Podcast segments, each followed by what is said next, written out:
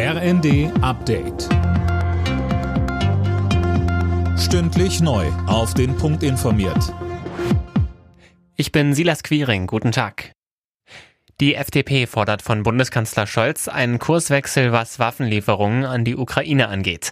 Die Vorsitzende des Verteidigungsausschusses im Bundestag, Strack Zimmermann, sagte im ersten, es gehe darum, die Erfolge der Ukrainer bei der Rückeroberung des Landes zu untermauern. Die Gegner, die das nicht wollen, die haben eine andere Sicht der Dinge. Ich kann Ihnen nur sagen, es ist jetzt geboten. Und es ist interessant, dass Jens Stoltenberg, der NATO-Generalsekretär, in dem Kontext gesagt hat, dass es jetzt wichtiger ist, der Ukraine umgehend zu helfen, um Russland aus dem Staatsgebiet der Ukraine zurückzudrängen, als an die eigenen Waffendepots zu denken. Und das können wir als FDP nur unterschreiben.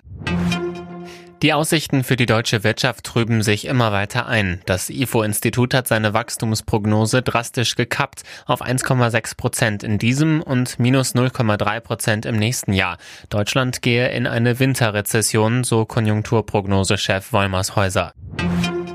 Heute haben die Menschen in Schottland Gelegenheit, Abschied von der verstorbenen Königin Elizabeth II. zu nehmen. Sie hat sich auf ihre letzte Reise begeben. Fabian Hoffmann, wie geht es jetzt weiter? Also nachdem die sterblichen Überreste der Queen am Wochenende von Schloss Balmoral in die schottische Hauptstadt Edinburgh gebracht wurden, mit vielen Zehntausenden Menschen am Wegesrand und live im Fernsehen übertragen, wird der Sarg heute in die St. Giles Kathedrale gebracht. Dort gibt es dann einen Trauergottesdienst mit der königlichen Familie. Auch die Öffentlichkeit soll die Möglichkeit bekommen, Abschied zu nehmen. Morgen wird der Sarg dann per Flugzeug nach London überführt, wo er ab Mittwoch vier Tage lang in Westminster Hall öffentlich aufgebahrt wird. In genau einer Woche findet die große Trauerfeier statt.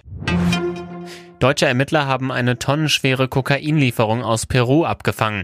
Bereits Ende August waren 2,3 Tonnen der Drogen im Hamburger Hafen beschlagnahmt worden, heißt es vom Bundeskriminalamt.